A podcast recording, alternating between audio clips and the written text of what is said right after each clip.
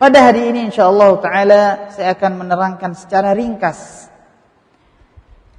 suatu pelajaran penting dari sejarah seorang imam yang mulia yaitu Imam Ahmad ibn Hanbal. Imam Ahmad ibn Hanbal. Nama beliau yang sebenarnya adalah Ahmad ibn Muhammad ibn ah bin Hanbal. Ahmad ibn Muhammad ibn Hanbal.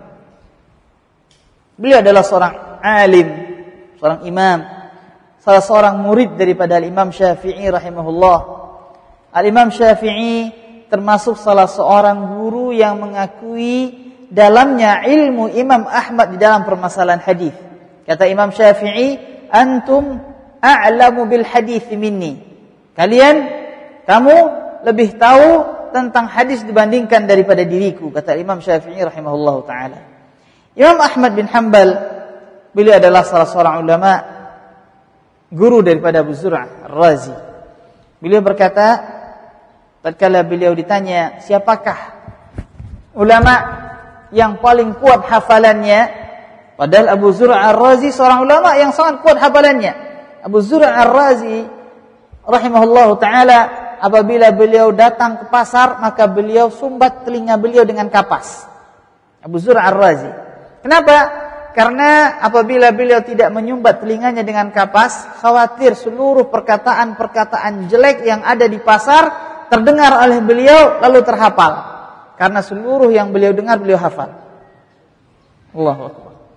Dan beliau bertanya, ditanya, siapa yang paling kuat hafalannya? Beliau mengatakan Imam Ahmad. Allahu Akbar.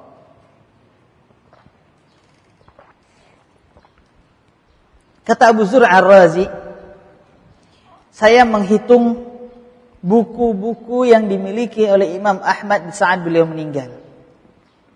Saya mendapatkan bahwasanya buku beliau kurang lebih 12 beban onta. Jadi onta binatang yang bisa membawa buku. Membawa beban di samping kanannya, di samping kirinya, kemudian di atasnya. Nah, buku-buku Imam Ahmad 12 ekor onta. Banyaknya. Wa kullu dhalika kana yahfadhuhu an dhahri qalbi. Semua kitab tersebut dihafal dan telah dihafal oleh Imam Ahmad bin Hanbal rahimahullah. Jadi ratusan bahkan ribuan jilid buku berada dalam otak Imam Ahmad bin Hanbal rahimahullah taala. Walaupun demikian ma'asyiral muslimin, beliau menggabung antara kecerdasan otak beliau dengan kejernihan ibadah beliau dan keikhlasan beliau wallahu hasibu. Keikhlasan beliau dalam beribadah. Berkata Abu Bakar Al-Marwazi rahimahullahu taala, saya pernah satu tenda dengan Imam Ahmad selama empat bulan. Selama empat bulan satu tenda. Tidak ada suatu malam pun kecuali beliau melaksanakan sholat malam dan tidak ada suatu siang pun kecuali beliau membaca Al-Quran. Allah Akbar. Kecuali beliau melewatinya dengan membaca Al-Quran dan tidak ada satu kali pun saya tahu dia khatam Al-Quran. Berarti beliau membaca dan beliau mensengajakan untuk menyembunyikan kapan dia khatam Al-Quran. Karena biasanya para ulama yang hafal Al-Quran dia tahu nih sebulan lagi baca surat Al-Baqarah nih Entar dah pindah nih ke surat An-Nisa. Oh nanti dah lewat surat Al-Araf. Tahu. Jadi beliau bagaimana temannya dia nggak tahu dia dah mengkhatam beberapa kali Al-Qur'an. Karena beliau menyembunyikannya. Menyembunyikan ibadahnya. Dan berapa banyak para salafus salih rahimahumullah menyembunyikan ibadah, tidak ingin diketahui. Bahkan di antara para salafus salih ada yang terkenal dia tidak pernah melakukan salat rawatib di masjid. Dia melakukannya di rumah karena takut riya. Allahu akbar.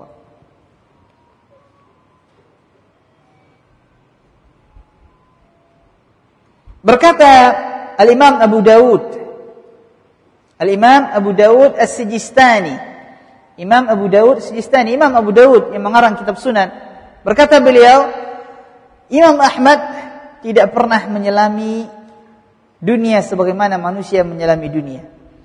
Apabila duduk di majlis Imam Ahmad maka seolah-olah seseorang duduk di majlis akhirat. Selalu membahas masalah akhirat. Apabila ada yang berbicara mengenai permasalahan dunia, Imam Ahmad tidak tahu apa-apa. HP-nya mereknya apa? Enggak tahu apa-apa Imam Ahmad. Mobilnya mereknya apa? Enggak tahu apa-apa dalam permasalahan dunia. Akan tetapi apabila fa idza dzukiral ilm takallam. Apabila pembicaraan berbicara mengenai ilmu, maka beliau baru berbicara.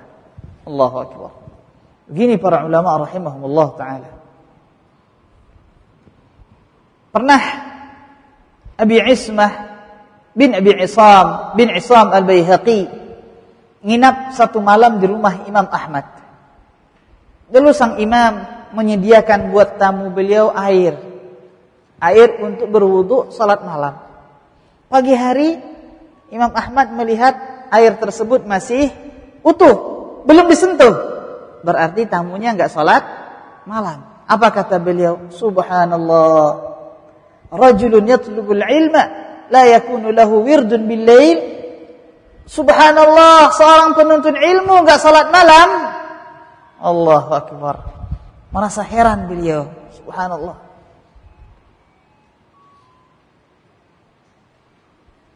Ini seorang imam. Beliau bukan seorang yang pencari dunia tapi pencari ilmu.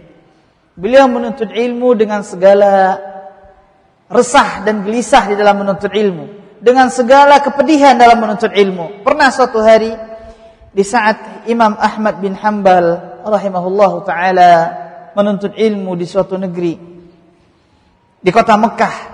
Beliau bersama Sufyan ibn Uyainah. Tiba-tiba dalam beberapa hari Imam Ahmad gak nongol, gak muncul. Teman-teman beliau kehilangan. Mana Imam Ahmad?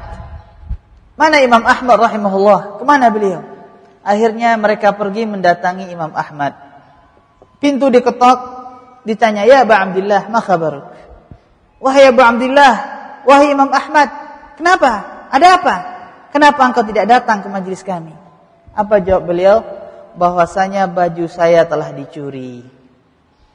Dan beliau cuma punya satu baju. Jadi begitu beliau uh, mencuci bajunya, baju dijemur, dicuri sama orang, hilang habis bajunya. Dan beliau cuma memiliki satu satu baju. Allahu akbar. Begini para salafus saleh, begini para pengejar akhirat bukan pengejar dunia. Kita kalau buka lemari kita, berapa helai baju kita? Masya Allah. Dan beliau adalah seorang yang sangat benci ketenaran dan bukan pengejar kemasyhuran. Bahkan beliau sangat dikenal apabila beliau berjalan, beliau tidak ada ingin seorang pun mengikuti beliau. Karena hal tersebut akan memalingkan pandangan manusia dan bisa menimbulkan fitnah.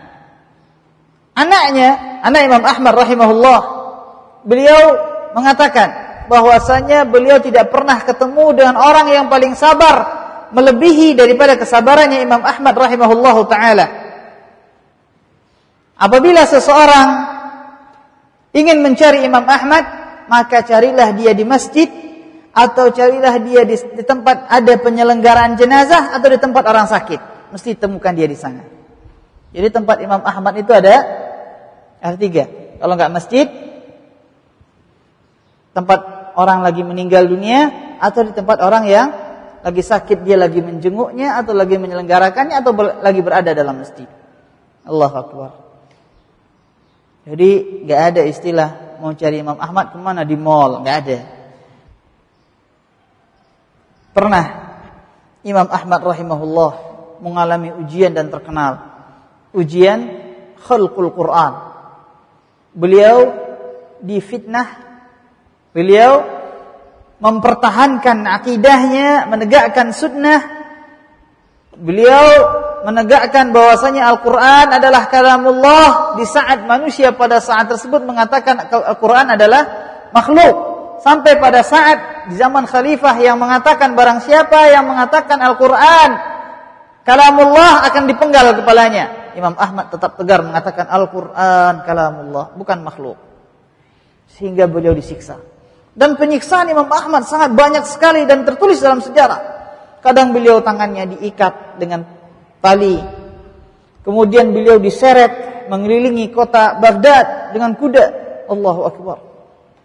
Sehingga teman-teman beliau banyak yang gugur dan meninggal dunia dalam mempertahankan akidah ini. Sementara Allah memperpanjang usia Imam Ahmad rahimahullah ta'ala. Lihat bagaimana menegakkan sunnah. Bukan cuma sebatas dikucilkan oleh tetangga, oleh kerabat. Tidak, lebih disiksa beliau. Sampai pernah Al-Imam Ahmad dicambuk, dimasukkan ke dalam tikar, digulung di dalam tikar, kemudian diinjak-injak, dibakar ujung tikar sini dengan ujung tikar sana sehingga beliau penuh dengan asap di dalam gulungan tikar. Subhanallah. Imam Ahmad tetap tegar, tetap sabar. Bahkan dalam salah satu kisah beliau dicambuk. Berkata Maimun, tatkala saya sampai di Baghdad, saya mendengar suara keramaian. Dan saya bertanya suara apa ini? Maka ada seseorang yang menjawab, Ahmad bin Hanbal yumtahan. Imam Ahmad bin Hanbal lagi diuji. Maka saya mendatangi keramaian tersebut dan saya menyaksikan Imam Ahmad bin Hanbal lagi dicambuk. Tatkala cambukan pertama, beliau menjawab dengan ucapan Bismillah. Cambuk, Bismillah. Dicambuk yang kedua, beliau mengatakan la haula wala quwwata illa billah. Allah akbar. Tidak ada daya dan upaya kecuali hanya dengan Allah. Cambukan yang ketiga, beliau jawab dengan Al-Qur'an kalamullah ghairu makhluk. Allah akbar. Al-Qur'an kalamullah bukan makhluk. Lihat tegak. Cambukan yang keempat, beliau sambut dengan perkataan la yusibana illa ma kataballahu lana. Firman Allah, tidak ada musibah yang menimpa kami kecuali apa yang telah ditetapkan oleh Allah kepada kami. Dan pada hari tersebut beliau dicambuk sebanyak 29 kali cambuk. Allah Akbar. Tabahan seorang imam. Pernah di saat beliau dicambuk, robek baju yang beliau pakai sehingga jatuhlah baju beliau. Dan celana atau sarung yang beliau kenakan turun hingga hampir saja tersingkap aurat Imam Ahmad bin Hanbal rahimahullah. Tiba-tiba kelihatan beliau bergumam membacakan doa sehingga dengan izin Allah Subhanahu wa taala pakaian beliau tidak turun. Terjaga aurat beliau. Di saat selesai dicambuk, beliau ditanya, "Ya Imam, apa yang telah engkau ucapkan pada saat tersebut?" Sehingga Allah menahan dan menutup auratmu. Kata Imam Ahmad, Beliau berkata, Allahumma inni as'aluka biismika alladhi mala'at mala'ta bihi al-'arsh in kunta ta'lamu anni 'ala as-shawab fala tahtika li sitra. Ya Allah, sungguhnya saya bermohon kepadamu dengan nama-namamu yang telah memenuhi arash. Jika seandainya engkau mengetahui saya berada di atas kebenaran, maka jangan singkapkan aurat saya. Allah Akbar. Imam Ahmad. Allah kabulkan doanya. Allah kabulkan doa beliau. Berkata Muhammad bin Ismail ibn Abi Saminah, sungguh Imam Ahmad bin Hambal telah dicambuk sebanyak 80 kali cambukan dalam suatu pertemuan. Kalau seandainya cambuk tersebut dipukulkan kepada gajah, maka niscaya gajah tersebut akan mati. Apabila Allah takdirkan beliau tetap hidup untuk menegakkan, untuk menghidupkan sunnah. Allah tetapkan beliau hidup untuk menegakkan sunnah. Dan Allah jadikan beliau seorang hamba yang terkenal dengan doanya mustajab. Sehingga tatkala salah seorang musuh debat beliau. Di saat mengatakan Al-Quran kalamullah bukan makhluk. Lalu sang musuh mengatakan Al-Quran makhluk. Imam Ahmad mengatakan Al-Quran adalah kalamullah. Allah ajarkan kepada manusia dan dia bukan makhluk. Tatkala perdebatan tersebut buntu, apa kata Imam Ahmad? Ucapkan Bismillahirrahmanirrahim. Jika seandainya dia makhluk, ucapkanlah oleh kamu Bismillahirrahmanirrahim. Tapi tatkala musuhnya hendak mengucapkan Bismillahirrahmanirrahim, tiba-tiba keluh lisannya dan tidak mampu mengucapkan Bismillahirrahmanirrahim. Pernah Imam Ahmad rahimahullahu taala didatangi oleh seseorang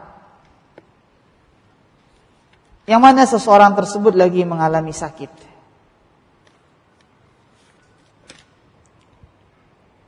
Ibunya mengalami sakit. Orang tersebut bernama Ali bin Abi Hararah. Beliau mengatakan ibu saya sakit lumpuh selama 20 tahun. Di suatu hari di saat saya merasa kelelahan merawat ibu tersebut, lalu sang ibu berkata kepada saya, "Wahai anakku, pergilah engkau kepada Imam Ahmad, cari dia dan minta dia mendoakan kesembuhan buat saya, buat ibumu." Lalu sang anak pergi mencari rumah Imam Ahmad bin Hambal. Begitu ketemu, diketok pintu Imam Ahmad bin Hambal. Dari dalam dijawab oleh seseorang, siapa? Dia mengatakan saya adalah seorang laki-laki yang ibu saya ditimpa musibah dan dia minta doa daripada Imam Ahmad bin Hambal supaya ibu saya diberikan kesembuhan. Tiba-tiba suara dari dalam rumah mengatakan kami lebih susah lagi daripada Anda. Kami lebih susah lagi daripada Anda. Lalu orang tersebut pun pergi. Malu dia. Karena musibah ujian Imam Ahmad dan keluarganya lebih berat daripada ujian dirinya. Dia malu dia pulang. Begitu dia hendak pergi, dia ketemu dengan seorang wanita tua dan wanita tua tersebut berkata kepadanya, "Wahai fulan, engkau tadi yang tadi minta doa kepada Imam Ahmad." Dijawab, "Iya." Kemudian kata ibu tersebut, "Tadi saya telah meninggalkan Imam Ahmad dalam keadaan mendoakan ibumu." Jadi Imam Ahmad tetap mendoakan ibu orang tersebut. Orang tersebut pulang dan begitu dia sampai ke rumahnya, ternyata yang membukakan pintu rumahnya adalah ibunya yang tadinya lumpuh. Dikabulkan oleh Allah doa Imam Ahmad bin Hanbal rahimahullah taala. Tatkala beliau disiksa, beliau disiksa, diikat tangan beliau dengan rantai, kemudian diseret dengan kuda mengelilingi kota Baghdad dengan teman beliau murid daripada Imam Syafi'i Teman beliau tersebut gugur meninggal dunia dan Imam Ahmad sendiri yang memandikan, mengkafani dan menguburkan sendirian. Di tengah kepedihan tersebut Imam Ahmad didatangi oleh seseorang dan mengatakan dia imam, sungguh tidak ada penghalang antaramu dengan surga kecuali hanya kematian. Dan perkataan ini menguatkan hati Imam Ahmad. Dan beliau berdoa, mengangkat tangan kepada Allah, "Ya Allah, jangan pertemukan saya dengan khalifah tersebut." Beliau sebutkan nama khalifah yang memerintahkan untuk menyiksa beliau. "Ya Allah, jangan pertemukan saya dengannya." Padahal keesokan hari adalah hari jadwal dipancungnya Imam Ahmad bin Hambal. Tapi Allah kabulkan doanya. Di saat matahari terbit, tidak lama setelahnya dia dapat berita bahwasanya khalifah yang akan memancung kepalanya telah meninggal dunia tadi malam. Allah selamatkan beliau daripada hukum panjung. Allah kabulkan doa beliau. Beliau berkata, Imam Ahmad rahimahullah taala atau yang berkata adalah anaknya Abdullah Abdullah bin Ahmad. Berkata sang anak, sungguh saya sangat sering mendengar bapak saya mendoakan seseorang yang bernama Abul Haytham. Rahimallahu Abul Haytham. Ghafarallahu Abul Haytham. Afallah an Abil Haytham. Semoga Allah merahmati Abu Haytham. Semoga Allah mengampuni dosa Abu Haytham. Semoga Allah memaafkan Abu Haytham. Kemudian saya bertanya, wahai bapak, siapakah Abu Haytham yang sering bapak doakan tersebut? Siapakah dia? Apakah dia seorang ulama? Apakah dia seorang yang berjihad berjihad di jalan Allah? Kata Imam Ahmad, bukan. Bukan wahai anakku. Abu Haytham adalah temanku dahulu di saat kami sama-sama disiksa. Tatkala kami berada di tempat penantian untuk dicambuk, di samping saya berdiri seorang pemuda yang bernama Abul Haytham. Abul Haytham berkata kepada Imam Ahmad, "Ta'rifuni?" Hai Imam, tahukah engkau siapa saya? Kenalkah engkau siapa saya? Kata Imam tidak. Lalu pemuda tersebut memperkenalkan dirinya. Saya adalah Abu Haytham. Al-Ayyar. al-lis, at-tarrar. Saya adalah seorang maling yang terkenal, yang nama saya tertulis di depan. Wahai imam, kata Abu Haytham melanjutkan, saya pernah dicambuk beberapa kali dan kalau seandainya saya hitung maka saya pernah dicambuk sebanyak 18 ribu kali. Dan saya sabar menjalani cambukan-cambukan tersebut dalam rangka taat kepada syaitan demi mengejar dunia. Sementara engkau wahai imam, sabarlah engkau dalam rangka taat kepada Rahman demi mempertahankan agama. Allahu Akbar. Perkataan tersebut menguatkan hati dan tekad daripada Imam Ahmad. Dia demi taat kepada syaitan mampu untuk bersabar. Saya dalam rangka taat kepada Rahman, kenapa saya tidak mampu untuk bersabar? Ini cerminan bagi kita. Kalau seandainya di saat kita melakukan ketaatan, kita diuji oleh Allah dengan sedemikian rupanya. Lihat, ahli kemaksiatan, begitu sabar mereka dalam kemaksiatan. Kenapa kita tidak mampu sabar dalam ketaatan?